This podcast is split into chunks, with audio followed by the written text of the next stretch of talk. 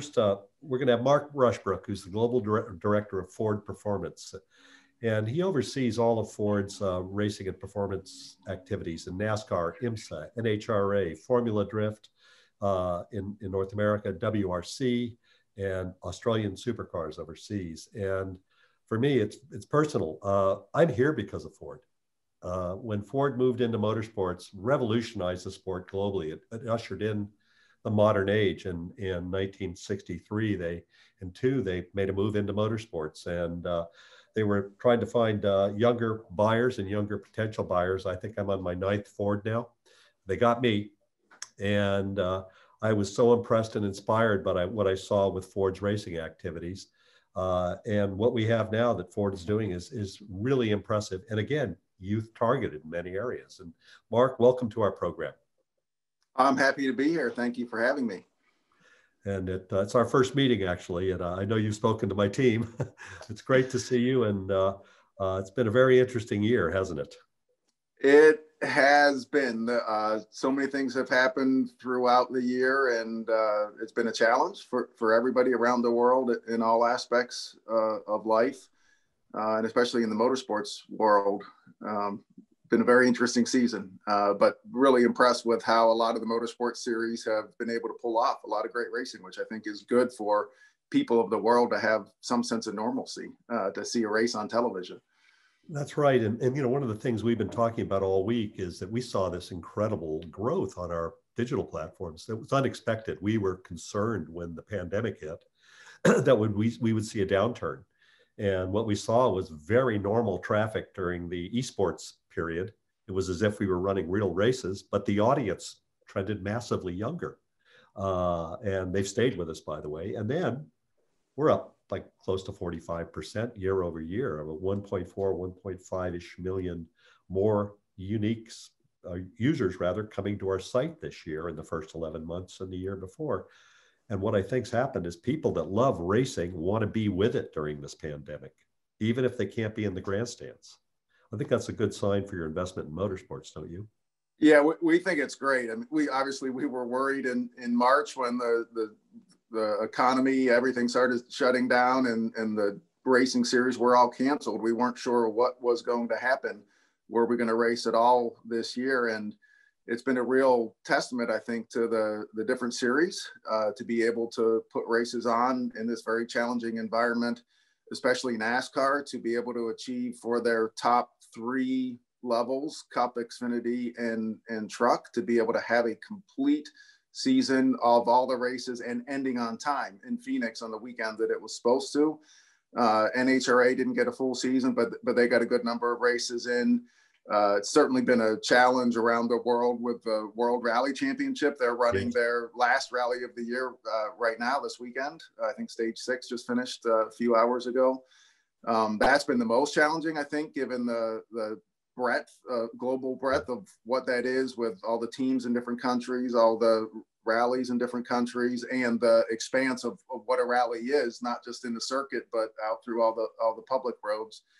Um, and Australia Supercars did a, a, fantastic job of getting a lot of races in. So I think it's a testament uh, of the people that are in motorsports that they have such a drive when there's a goal, when there's something to achieve, whether it's getting a car on track to start a race or, or getting to the finish line to, to finish or to win a race, or in this case of the organizers to be able to put the race on. They were working with all the local organizations, whether it was a county, a state, a country, to be able to put these events on with such passion and then the the teams to be able to get cars and people and and put on a race and event. And even when uh, fans weren't able to attend like you said for a fan to be able to see a race on tv at least it was some sense of normalcy and and maybe for that two three four hours they can forget the world a little bit and and have a little recharge by uh, embrace uh, immersing themselves into something that they love and feel a little bit better from the end of it. So really happy with uh, to be part of the, the industry and and all, so many great people to to be able to put these races on this year.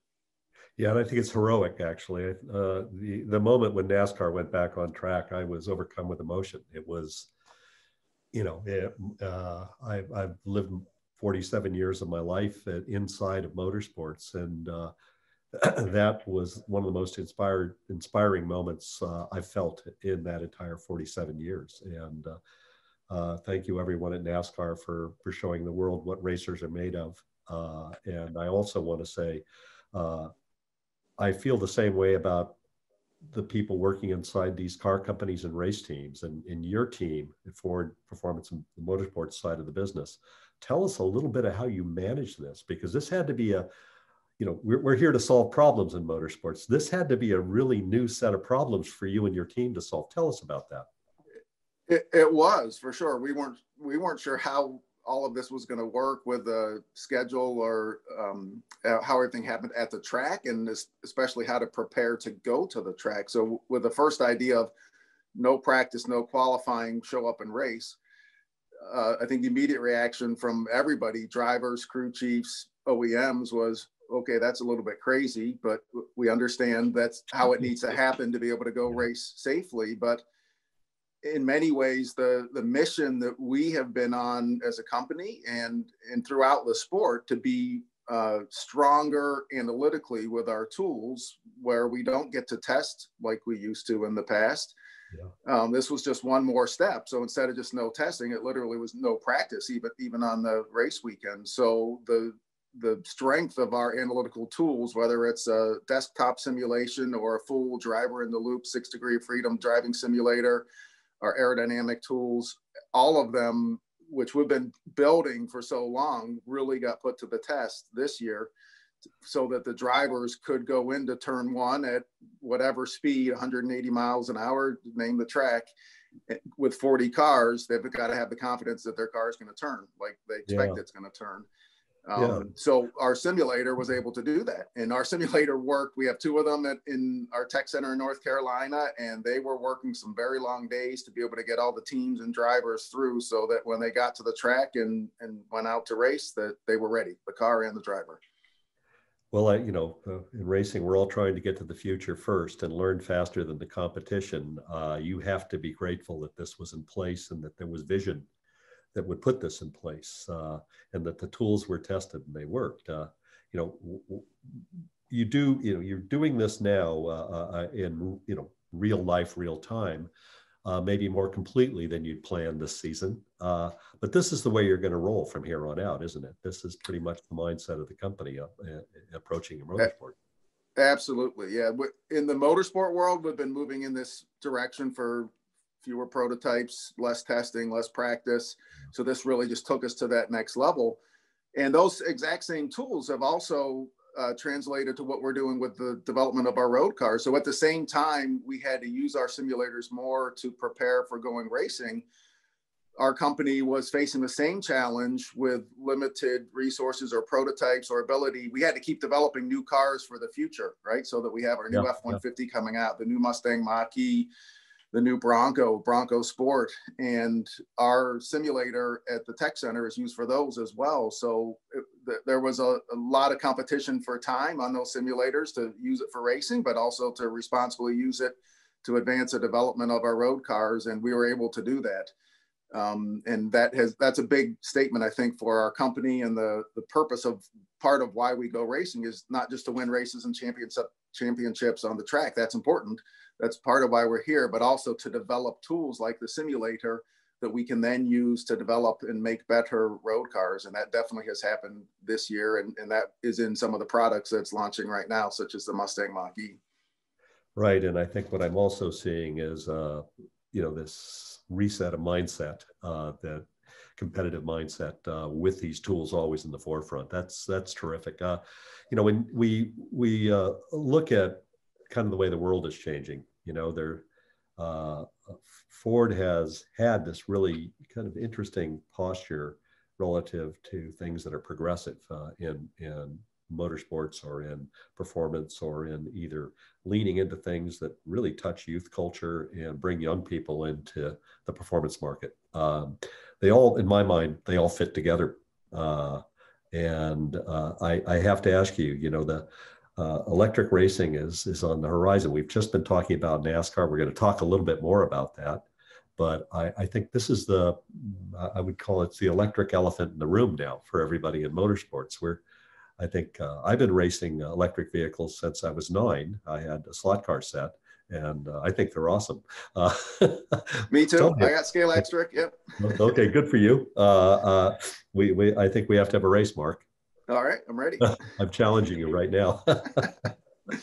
um, I want the Ford GT, um, but uh, let's let's talk about uh, you know uh, just where that that fits because you've got some very interesting uh, things you're introducing and bringing to the world. It's that screen performance. They say, look, we're committed to this market, this electric vehicle market. Just tell me where that fits under your portfolio of things you do. Yeah, that, that's very important for us. Just as our road car products are moving to more hybrids and more full electrics, there's so many coming so quickly for us, for the total industry, and especially for us as a company. And part of our charter in motorsports is to be relevant to what we race on the track uh, so that it matches up to what we have in the showroom. So there's hybrid coming in in some of the series. So WRC goes to hybrid in 2022. So we're really excited about that and the opportunity to compete in a hybrid product there. Uh, NASCAR with a new next gen car. Uh, the new car comes in 2022, and part of that car, although we won't have hybrid in 22, part of that car allows the opportunity to add hybrid to it. So that can come in 2023 once we understand the, the new car with a combustion engine. So that's fantastic for us to be able to race in hybrid in two existing series where we already are very soon.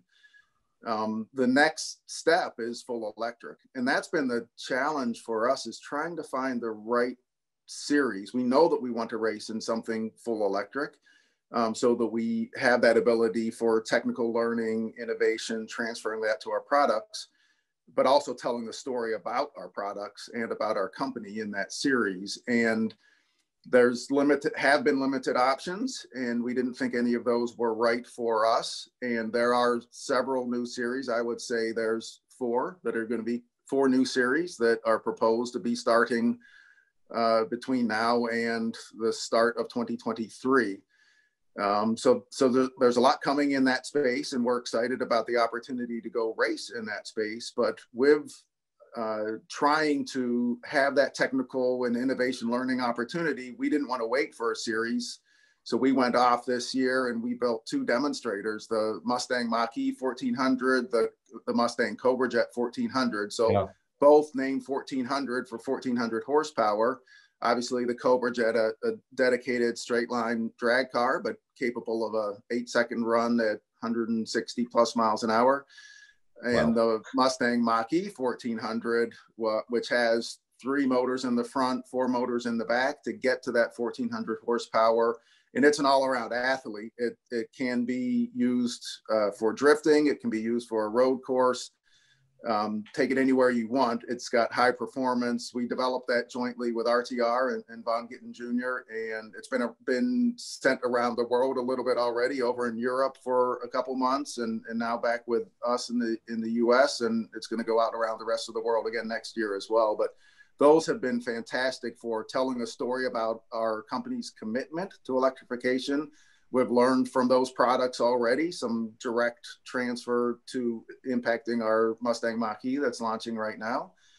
Um, and it's just been fantastic to see the reception. Uh, people are so amazed about what electric vehicles are capable when they see it firsthand.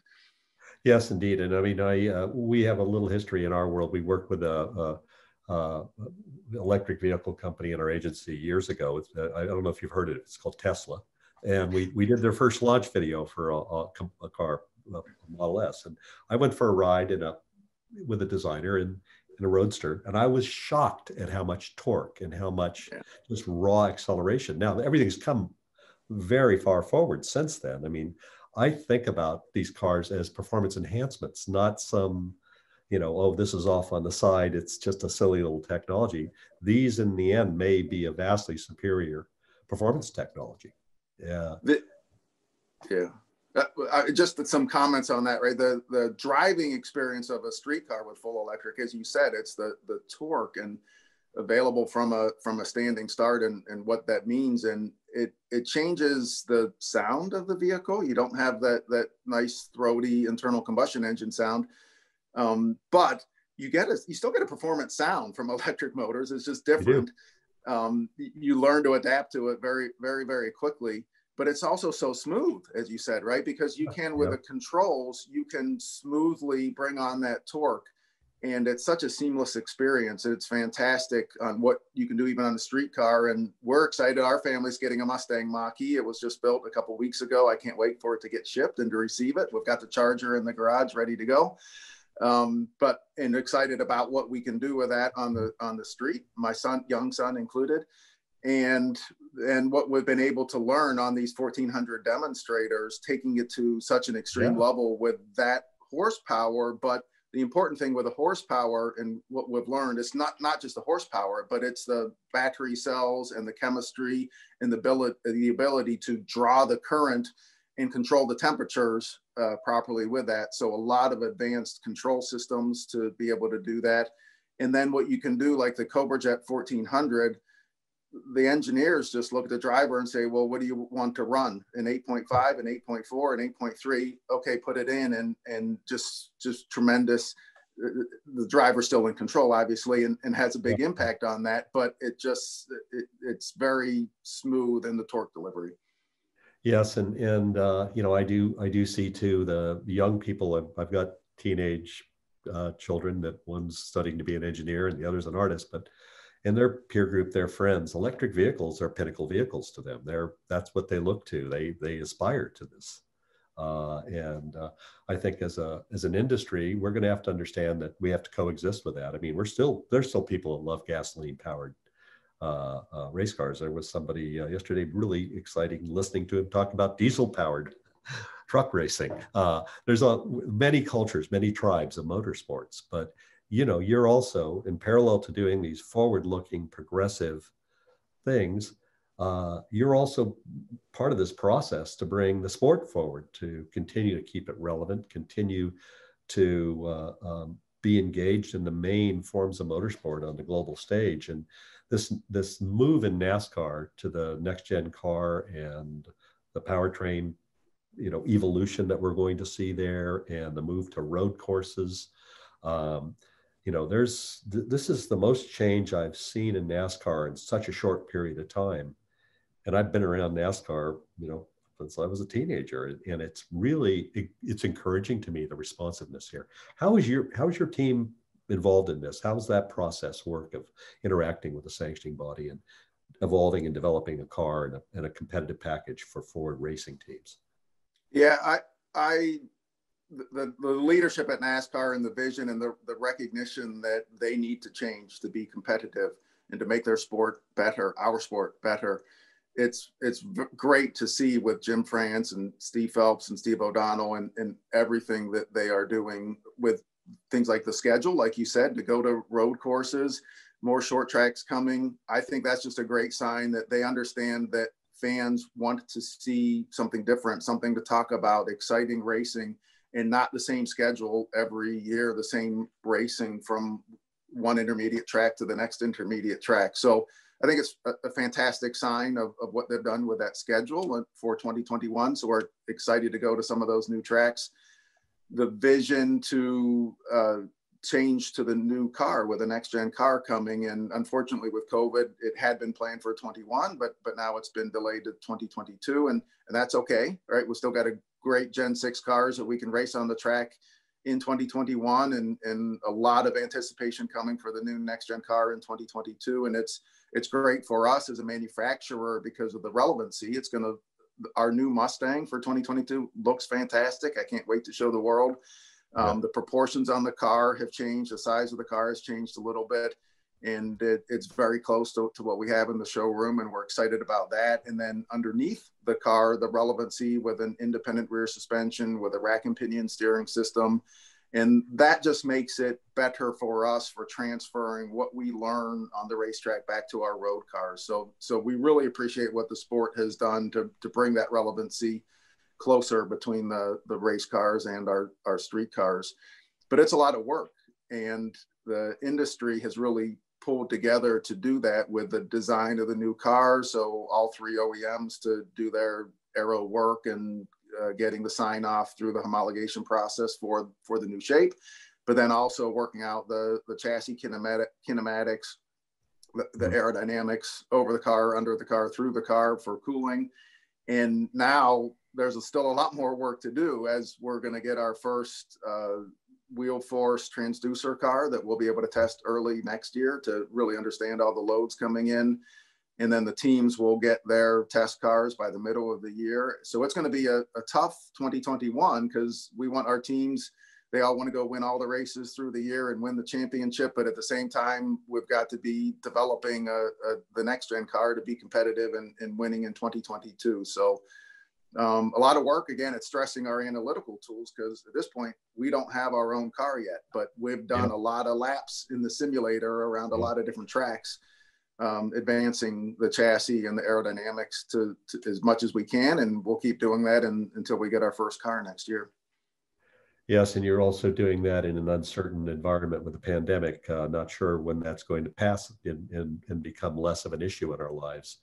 Um, but racers solve problems. That's been a theme of this entire week. Right. And, there's no more competitive group of humans, I think, on the earth than racers. Uh, um, and I, I, I have to say that, you know, looking at this, and I want to dwell on NASCAR for a moment because uh, we've seen again a, uh, we can look at the analytics. You know, we that's one of the nice things about the digital age. We can see how many things are being shared. We can see what stories are taking off, what's happening in the content, and it's like somebody hit NASCAR with a defibrillator this year, and it's come alive in the audience. Uh, maybe because they can't go to the racetrack, that could be part of it, but we've seen, you know, again, massive numbers of shares and and just audience enthusiasm and, and, it could really relate to the heroic return of the sport and the miraculous uh, events following the Daytona 500 when we get to see uh, Ryan Newman, thank God, walk out of the hospital with his daughters by his side. But something's happened in that sport where I, it starts to feel like this is this is a really strong resurgence of passion for the sport. And when you look at this, um, NASCAR uh, is is the one form of motorsport that's really touched up into the stratosphere of mainstream sports. Racing did not take as big a hit as many of the stick and ball sports this year on ratings. And we can tell by the, just the passion indicators we see in the digital place. Do you think this is an opportunity for racing to really gain market share and, and move forward to some areas that, that uh, you know, unexpectedly so maybe? Yeah, yeah, definitely. I, we've reviewed the numbers as we get them internally and with each of the different series, and it has been very much a positive for motorsports.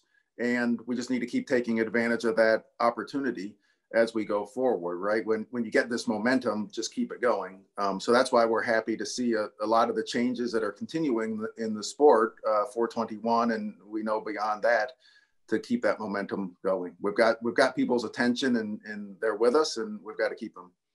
Yeah, and I think what happens there's a there's a deep emotional commitment to a true race fan in the sport. From some of the research we've looked at, you know, they're real advocates of the sport. They're passionately committed to it, and uh, maybe more so now than they were 12 months ago. Yeah. Uh, and I just, you know, looking at the entire sport and everyone in it, I said, let's use it or lose it. You know, and were you bringing new product to market, you doing the exciting things you do, I think helps that. Uh, okay, let's talk about uh, sports car racing. You have the GT4 program. Uh, uh, do you want to take that, you know, further than what you have now? Yeah, we do. So we've been excited. We've had that program for three years now. It's been a great car. Um, sold many of those around the world. Had had some racing in Europe. Have have them racing here. We've got a car over in, in Australia. Um, so it's great global reach for us. Um, very relevant because it's it's very close to the to the street car. Uh, we've got a lot of teams racing them, but then we also use that car to help with some of our driver development training. So coming up uh, through with Austin Cindric and, and Chase Briscoe, they were running Mustang GT4s at Daytona through IMSA, and that's helped them advance and develop some skills and and now with Hailie Deegan as well. We've we've had her in for a couple of races this year and, and plan to do some of that again next year. So the car is great. Uh, we've got a, a, lot of connection with customers that have bought the car and, and are racing the car, and, and then we're able to use it to support some of our other programs uh, to develop our young drivers. Yeah, and it's just a really beautiful car, and I will add an asterisk to that. The slot car is out now too, so uh, yeah. the world is complete. I've been waiting for that, uh, but uh, the uh, you know the you were on the road racing side. Um, you know the I'll just say that the Ford GT program, the original Ford GT program, uh, uh, was really the intoxicating vapor that really put me over the edge and made me want to devote my life to the sport. You know, it's it's an epic story, and you were directly involved in the next chapter of that epic story. Uh, can you tell us about that and, and and what you did and how that came to be and what it was like to be literally making history?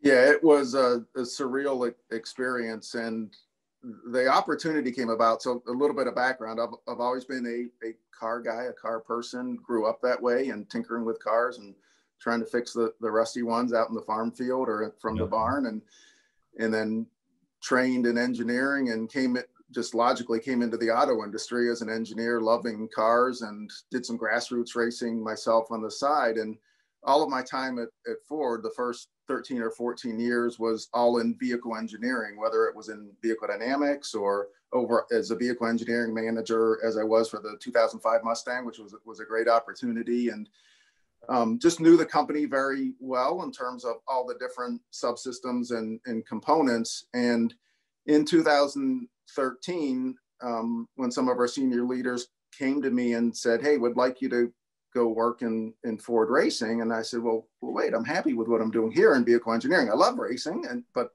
but why? And they said, well, the 50th anniversary of the GT40 winning at Le Mans that is coming up in 2016, and would like to put together a program to to go race there. And I, I mean, I just like I froze because it was just, yeah. and I'm getting goose, goosebumps now just thinking about that, that, moment. What a moment! Um, yeah it's like are you kidding me? That's this is a dream. Uh, yes i'm in. What okay i'm in. And so so that that happened in november december of, of 2013 and some of the work had already started but i came in at that point i came into motorsports as the engineering manager um, and was able to work with multimatic and chip ganassi racing and, and great resources inside our, our company to, to they knew the time was tight because we only had two years 2014 2015 to be ready to go compete and win in 2016 um, so great support from our, our senior leaders, um, especially Ed, Edsel Ford, uh, as we call the godfather of Ford racing, um, throughout and throughout the Ford family and our senior leaders to what resources do you need? Let's go do this. And uh, to have those resources, to have the support of the company, um, emotionally as well, and to be working with with great partners like Chip Ganassi and, and his team, Multimatic, Doug Yates at Roush Yates, yeah. Michelin Tires as a partner. Um, it, it, took a lot of work over those two years, and then suddenly it was it was almost a, a surreal moment in the middle of the race at Le Mans in 2016. I'm like, what? Wait, what just happened? The last two and a half years, suddenly we're already here in the race because your head is down and you're focused yeah. for so long and all of a sudden it's like wait we're really here. We're up late we're racing. Um, just an incredible experience to get ready for it and then to be successful and to get the win was such a proud moment for our company for the employees for the ford family members and our senior executives that were there. Um, it, it's a special moment that that i will never forget um, just certainly a highlight of, of what i've been able to do so far Yes, I want to talk about that moment for a moment. You know, I, I, you know, Chip is a friend of 40 years. Mike Hull was my driving school instructor and my, uh, uh, you know, ran me in Formula Ford. You know, uh, and uh, uh, you know, it felt very personal, obviously, because of that connection. But the nine-year nine-year-old boy in my heart uh, was overcome with emotion, and you know, to the day, to the moment, I still feel it this happened. What was it like to be in that moment, given the work that you personally and the team and the people around you and the passion behind that project? Because we're all racers. We know what this means. This, I, I think I want, you know, it, there, there has to be something that makes it worth it. What was that moment like for you, just in that moment? It, it, it was again um, unbelievable that it was happening, right? It, it's a, yeah. a, dream. Is it really happening? It, it, has happened. You realize that it has, but you're still, and then seeing all the faces. So from all of the individuals that were committed so long with all the testing, the crew, all the crew members, it takes so many people. It's all about people, right? To, to sure make is. this happen. Sure and is. To have everybody there um, as I said, the Ford family members, um, the executives, through everybody that had had had all those sleepless nights and, and long tests, everybody was there. Um, and it was so great to just be able to walk around the garage and, and hug and tears and and everything. It was it was a special moment. Special yeah, moment. And, and I uh, I've got to imagine for many people in that program, that's the high point of their professional career and their life uh, in a professional sense that this happened. Absolutely. Um, yes, and and I do have to say there's something I love about Ford is the spirit of fun. I my friends that I didn't go to Le Mans that year, but they kept sending me the pictures of the slot car track that was there. So so uh, uh, you know I, I, I think there's a little boy inside Ford too. Uh, and I I've I've I've got to say another thing and what's interesting about some of your motorsports activities they tell a story they're not just um, hey, let's go execute. There's something behind them that has a narrative. Is, that intentional uh, or is it just lucky happenstance?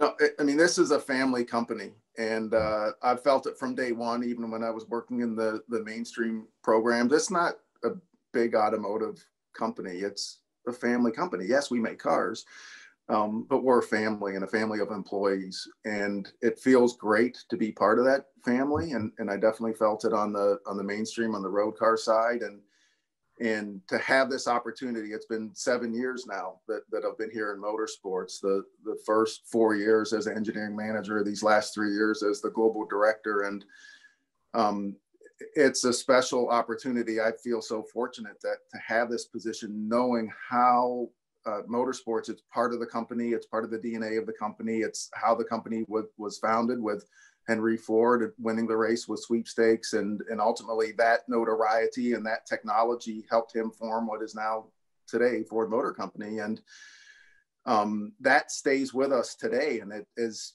if you come to our tech center in North Carolina, would love to have you there. That's the entryway. And, and that tells the story of how our company was founded and what our mission is today, that we need to deliver those meaningful race wins and championship wins.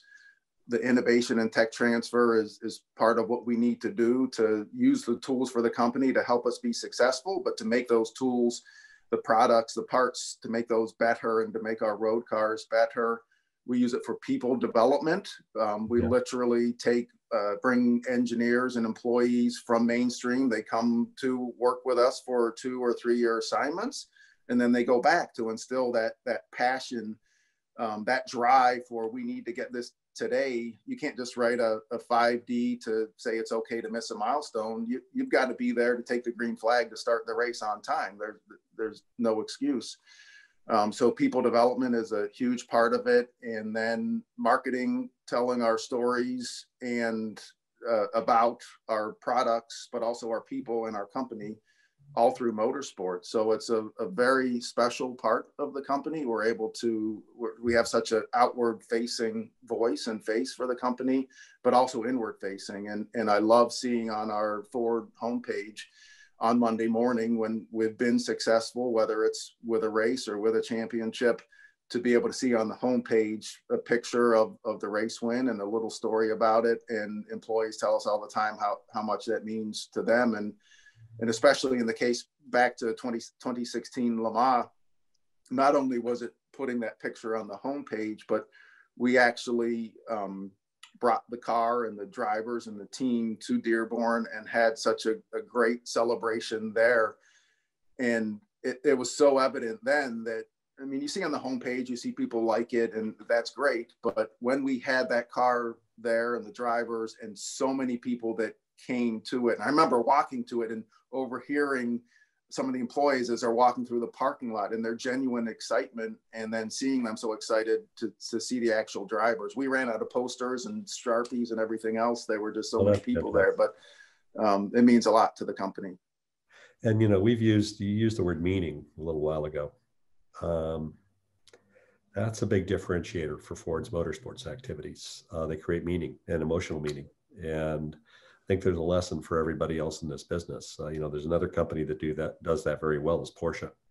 Um, I, I, think uh, you know you are two competing symphony orchestras when when it comes to that, and you know of course Ferrari, but really just ongoing narrative. And I, I think that you know there are other places you race that uh, you know you learn from racing obviously all these things but what i think you learn is you find your voice and you tell your story well with it henry ford did you know well, i went to the henry ford uh, it seems like a thousand years ago earlier this year uh, on a tour with kevin kennedy and, and and the team from the museum. And to stand and look at sweepstakes uh, you know it's an emotional thing to look at because you realize how many lives that car impacted yeah. uh, around the world, how many families benefited from the courage of racing and the, the courage and commitment to ideals and ideas that racing represents. And uh, it's powerful. You know, there's no greater statement than what Ford Motor Company has done. And I, I, I pivot now to NAS from NASCAR to NHRA, which is, you know, uh, the other really truly American sport, um, and that Ford has been deeply involved in. Tell us about what you're doing there and what you see going forward? Yeah, the the fans of NHRA are incredible. I, I love going to the NHRA events and first of all the spectacle of seeing those cars. It never gets old. Um, but the fans and what's great about NHRA is they have such good access to the to the pits and the drivers and the and the cars and and the, it's so great to connect with them and talk to them and they will come up and, and talk to us or or or hearing them talk to Bob Tasca and it's just great to be able to connect with them in that way and to have a mustang competing there to be able to use our technical tools for developing that body and the aerodynamics and the speed at which they go down the track and or the transition of the speed the acceleration and how the aerodynamics has to account for that and shifting the balance as as the speed increases is an important use of our tools and and helping to to help our drivers and cars be competitive um, with that. But the connection to the fans and and when we took our Cobra Jet 1400 there, the electric, yeah. I wasn't sure what to expect. Honestly, it I didn't know if there was going to be pushback from people that said, "No, this isn't an engine; it's a motor, and it's not right. It doesn't belong here." It was the exact opposite. I we never saw anything negative. I never saw anything negative. It was um, nonstop interest in the car when it was in the garage with people just coming up. They wanted to look at it, they wanted to talk about it, they wanted to understand it. And then when they saw it out there on the track, and we would run it with uh, the electric Cobra Jet 1400 next to a combustion engine Cobra Jet um, running side by side and legitimately going for the win, uh, demonstrated what electric was capable of, and the fans just embraced that, and, and that's what we love about NHRA is the ability to connect with those fans and to, to tell our story and to, and to hear from them directly um, what they want to talk, anything they want to talk about. Yeah, and I think the nice thing about that, the you know, uh, when I was a kid, I'd go to. We had a lot of great drag strips local to us here in Southern California. So you know, I love all forms of racing. i I've and I think the glue is still on my finger from building all the funny car models I used to build as a kid. But I, I think the one thing that you get when you're at a drag race is you get that you're welcome. It, it's it's an environment that's for you. It's not just for the co- competitors. It's uh, you feel one with the sport when you're at a drag race. And the the the thing I think that is at the heart um, of drag racing is rival direct rivalry, Ma- uh, brand against brand, competitor against competitor. And what I like about drag racing, it's the first place where we really saw women come to the forefront and be championship winning talent. And, yep. uh, you know, it's, it, uh, and it's, it's, uh, when I look at drag racing, you know, it, it's perhaps one of the places I think that electric vehicles can really excel going in the future um, and really be a place that keeps motorsports completely relevant. Um, uh, I, I think that this uh, this focus on the future, you know, I want to deviate because there's something else that feels this way to me too, is drifting. There's something about drifting that feels like drag racing felt to me when I was a kid. Yep. And you you've been involved in drag racing uh, uh, and and drifting in parallel universes. What's the same and what's different to you about it?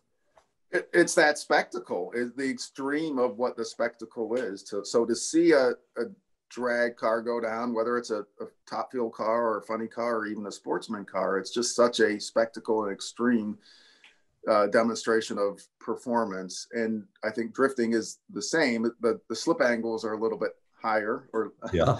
um, a little bit different. Uh, but it is that spectacle. They're they're high high horsepower, extreme performance, and just fantastic and engaging to watch. It just draws people in. And same thing in drifting. It's the access to the drivers and the cars uh, for fans to be able to get up close and feel like they are a part of the sport. They are part of the sport. Um, and it's great to be able to connect with them. So we, we get a, a, lot of, of good customer connections through our Formula Drift program, just like we do NHRA. Yes, and I, I think that you were first movers in that space. I, I think as a company, uh, which uh, again I think is impressive. Um, you know, uh, Jim and Ryan had me at Hello when they came to my office in 2003 because it just was so fascinating. And their live streams are, you know, they're hypnotic to watch. You know, you, you what you see there is you you just look at it go i get what that's about you know uh, but it's cultural i think is where i'm going with this it's cultural and uh, drag racing is certainly cultural um, and uh, uh, you know, I look at the future and I, I, I, think there are going to be forms of motorsport that are emerging. There was an announcement yesterday uh, about Nitro Rallycross, which we are all, it was the buzz around here. You know, our, we're all interested in that because we think, well, you know, this has had a couple of false starts. This looks like a real start. Are you always looking at things like this? Yeah, absolutely. We're, we keep a very good, well, I'd like to think that we keep a good pulse. We, we spend a lot of time talking to the series or developing series and understanding what their plans are for the future. So definitely have had a lot of discussions over the last two years with, with Nitro Rallycross and, and what they're proposing and, and other series that are out there as well. I think that's part of our responsibility to understand that we call it our cycle plan and what is the landscape of, of opportunity of, of where we, we can go race and what makes sense, what is consistent with, with our pillars. Um, so you're right about rallycross. It rallycross is a it's a fantastic sport in terms of again the spectacle, uh, extreme performance of. If you've ever if if you've not been in a rallycross car, you sh- you should because yeah. what they're capable of just accelerating off the line is it's yeah. not quite a NHRA funny car, but it's pretty impressive. Um, and the races are are great spectacles as well. But where Rallycross has has struggled is not a, a, unified approach to it or a global approach to it. It's been fragmented in the past and continues to be a, a little bit today. And that's part of what we're hoping to see in that space is um, a unified global approach where the series aren't competing with each other and it just gives one place for the teams to, to race and for the OEMs to compete against each other. I think that's a common wish of anybody in a program management role like you have. Uh, but you know, they and it's it's interesting. Our uh, creative director in the Racer Studio agency was the creative director and the, the original general manager of Global Rallycross. So we have it's in our DNA here. We we love it. Uh, I was at the first Global Rallycross event, and I thought, how can this not succeed? This is like, this is everything you want, especially if you're a kid. Uh, and I, I look at the way motorsports is evolving and changing, and you know, one of the things that that makes it possible, you know, you've got WRC, which is the it's just a, it's an adventure. You know, you're deeply involved there still. What what justifies that within your world? I think it's a great thing, but what justifies it? For WRC? Yeah. Um, well, one great thing about WRC is the the direct relevance of the cars that are competing there that that they right. are or, or look like the the showroom cars as well and therefore with the performance levels and systems that they have a lot more direct transfer technical relevance for us as well so not just what it looks like or, or sounds like um, but actually what we can learn and, and transfer back to our road cars so the cars are fantastic, and especially yeah. with the, where the regulations are going into the future yeah. with with hybrid, that just continues to keep that important for us. But the the World Rally Championship is also a it gives us gr- really good global reach. Now, would like to see a few rallies, maybe in some different countries, um, but it does have a, a pretty global calendar already. Uh, it's that's been shortened obviously this year with COVID, yeah, but uh, once we get get through this. Uh, we love the global reach that it gives us.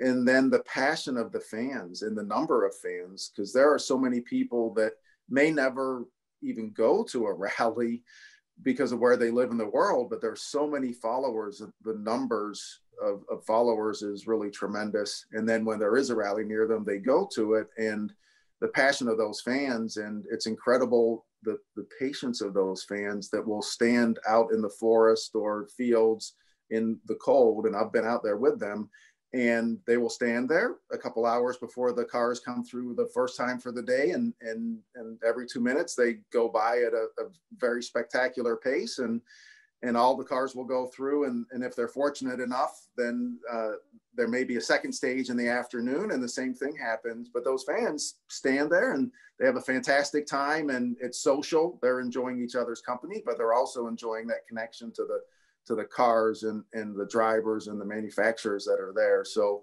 it's a great sport, uh, very competitive sport. Uh, love being in it and love what we learn from it technically, but also being able to tell our story to such a such a big global audience. Yes, indeed, and we we have a lot of rally fans here in our company, and you know I have been in a, a WRC car, and oh my God, it, it is the most amazing thing I've ever ridden in. Uh, uh I just want one.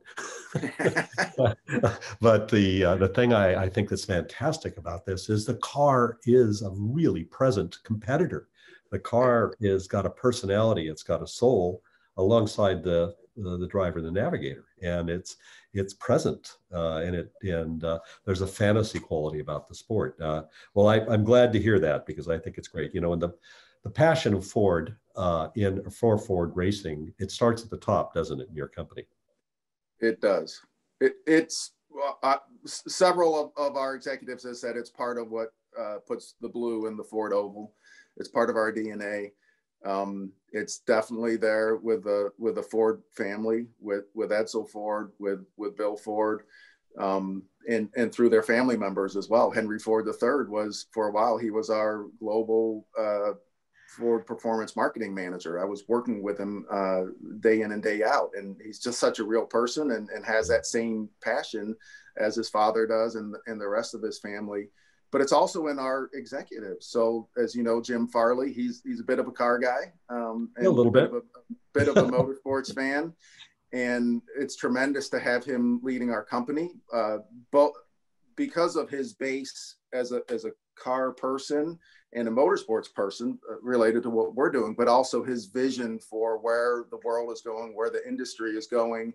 So he, has got that ability to connect our our past, our present, and know where we need to go to be successful in the future. That that it's great to have him leading leading our company. Um, I have a, lo- a, lot of emails from Jim, which is fantastic with, with direction or, or thoughts. And uh, he's also very receptive when I have a question or something that I want to share with him. Um, and the rest of our executives uh, through the, the leadership and product development, through the leadership in, in all the regions. So, so Hau and Kumar and Stuart have all been, they're part of our motorsports governance board and, and part of, of directing what we do in motorsports to make sure it stays relevant uh, and important to the company. Well, it, it, it, that's great to have that kind of uh, uh, supportive leadership. And, you know, I, I want to deviate from the question set up prepared just because I've been getting uh, some questions from the audience. And the thing that always comes up, people always ask you, this is a familiar question. Are you, A, going to go back to Le Mans uh, and just sports car racing? Is that something you, you know, never say never? Is it something that's possible in the future? I yeah, I, I, certainly can't commit to what our future plans are, but I think that's a never say never. The sport is always evolving, and um, the the GT program was fantastic for us for the four years that we we were in in it, and it worked very well for us as a, a halo for the company, both with the racing program and the tie to the road car and, and what it was, and we're still making those today. Um, the rules are always progressing. So the new prototype rules with the LMDH opportunity to race a hybrid in both IMSA and WEC to run for an overall win at Daytona and Le Mans and Sebring and, and very other iconic tracks. That's something that's very attractive. And um, interested, I think, for a lot of manufacturers, and, and certainly something that we've been part of the meetings to understand exactly what that is and, and what that future opportunity is. So I'd never say never. Um, it's a Le Mans continues to be a great place to race, and, and Daytona, and, and just the number of fans and and what it means to to be competing and winning at Le Mans is important. No, it's good news because there's a nine, nine-year-old boy inside me that hopes that comes to pass. Um, and the same nine-year-old boy has got the question that he's been wanting to ask: Is the same never say never true with IndyCar? Because we look at a hybrid formula in the future. We have Roger Penske, who's one of your partners in in motorsports. He's now the owner of the Indianapolis Motor Speedway, and uh, Ford uh, Ford history is written large at the Indianapolis Motor Speedway. Yeah, I, again, I think that's a, a never say never uh, there's honestly there's only so much that we can do and we've got to look at uh, where we are racing in the world as well as the, the relevancy of that racing and trying to get the maximum benefit from that. So we've certainly uh, roger uh, has talked to us and, and, the series has talked to us about what their future plans are. So that that's part of our landscape that's in, in front of us to to make those decisions of, of what makes the most sense for us Yes, and it does look like you have your hands full at the moment. You got a lot going on, and it's all very exciting stuff. Uh, what a what a pleasant conversation. There were there are more questions, uh, but I'm not going to have time today because you're so involved in so many great things, uh, Mark. Uh, thank you for. I know you're busy too, uh, so thank you for taking time to join us uh, today, and and thank you for leading uh, uh, such a great team of people that contribute so much to motorsport. And uh, please give my uh, best to Jim. Uh, uh, he's he's a racer, I know, and I've known him not well, but known him for quite some time. And I, I, I just I like what I see in Ford. Just it's encouraging to me as someone who's in this business. Well, thank you very much for for having me, for allowing Ford to be part of this today. Really impressed with, with what you guys have done for for this entire week to to put on something very different than than the past, but in a, a very appropriate way, give, given the world and very successful way. So uh, thanks for having me, and thanks for what you've done to organize the week. Well, it's our pleasure, and and uh, you've been a terrific guest. Thank you. Thank you. Thank you, Mark. Thank you very very much. Uh, you know what I enjoy the most? I mean, terrific session. We learned so much, Mark, and that what I enjoy was telling John. You know, uh, uh, it's just like know, usually when it's the end of a trade show, everybody's beaten down and kind of leave early, and we're still accelerating. You know, uh, we're still accelerating. I mean, it's we're just, uh, racers. Uh, it's still that's that's we really got two more gears. yeah, you got to push hard to the finish line. That's yeah, right. Exactly. It's not over until it's over, Francisque. that, that's it. I, will be so sad tonight. I think I'm going to start another one in the morning.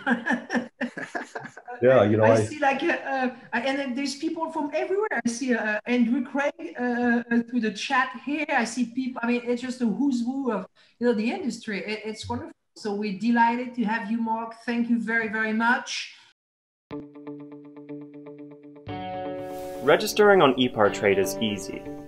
Fill out your name, email, phone number, and create a secure password. Next, select your business type. Choose supplier if you're looking to display products or services and connect with buyers. Choose racing business if you're looking to find new parts and connect with suppliers. Choose race team if you own or are a member of a professional racing team. Begin typing your company name. We most likely already have your company in our database, which you can select from the drop-down. Then, enter your job title. Choose Claim Company if you'll be editing your company profile. Other members of your company can choose Join Company if they'd like to use ePartrade as well. You can view and agree to our terms of use here. If you'd like to receive our weekly newsletter, choose Accept. Click Register Now, and your registration will be submitted for approval. You'll need to confirm your email once it goes through. To keep our platform industry only, you'll be approved shortly after. If we require additional proof of business, we'll reach out. Welcome to ePartrade.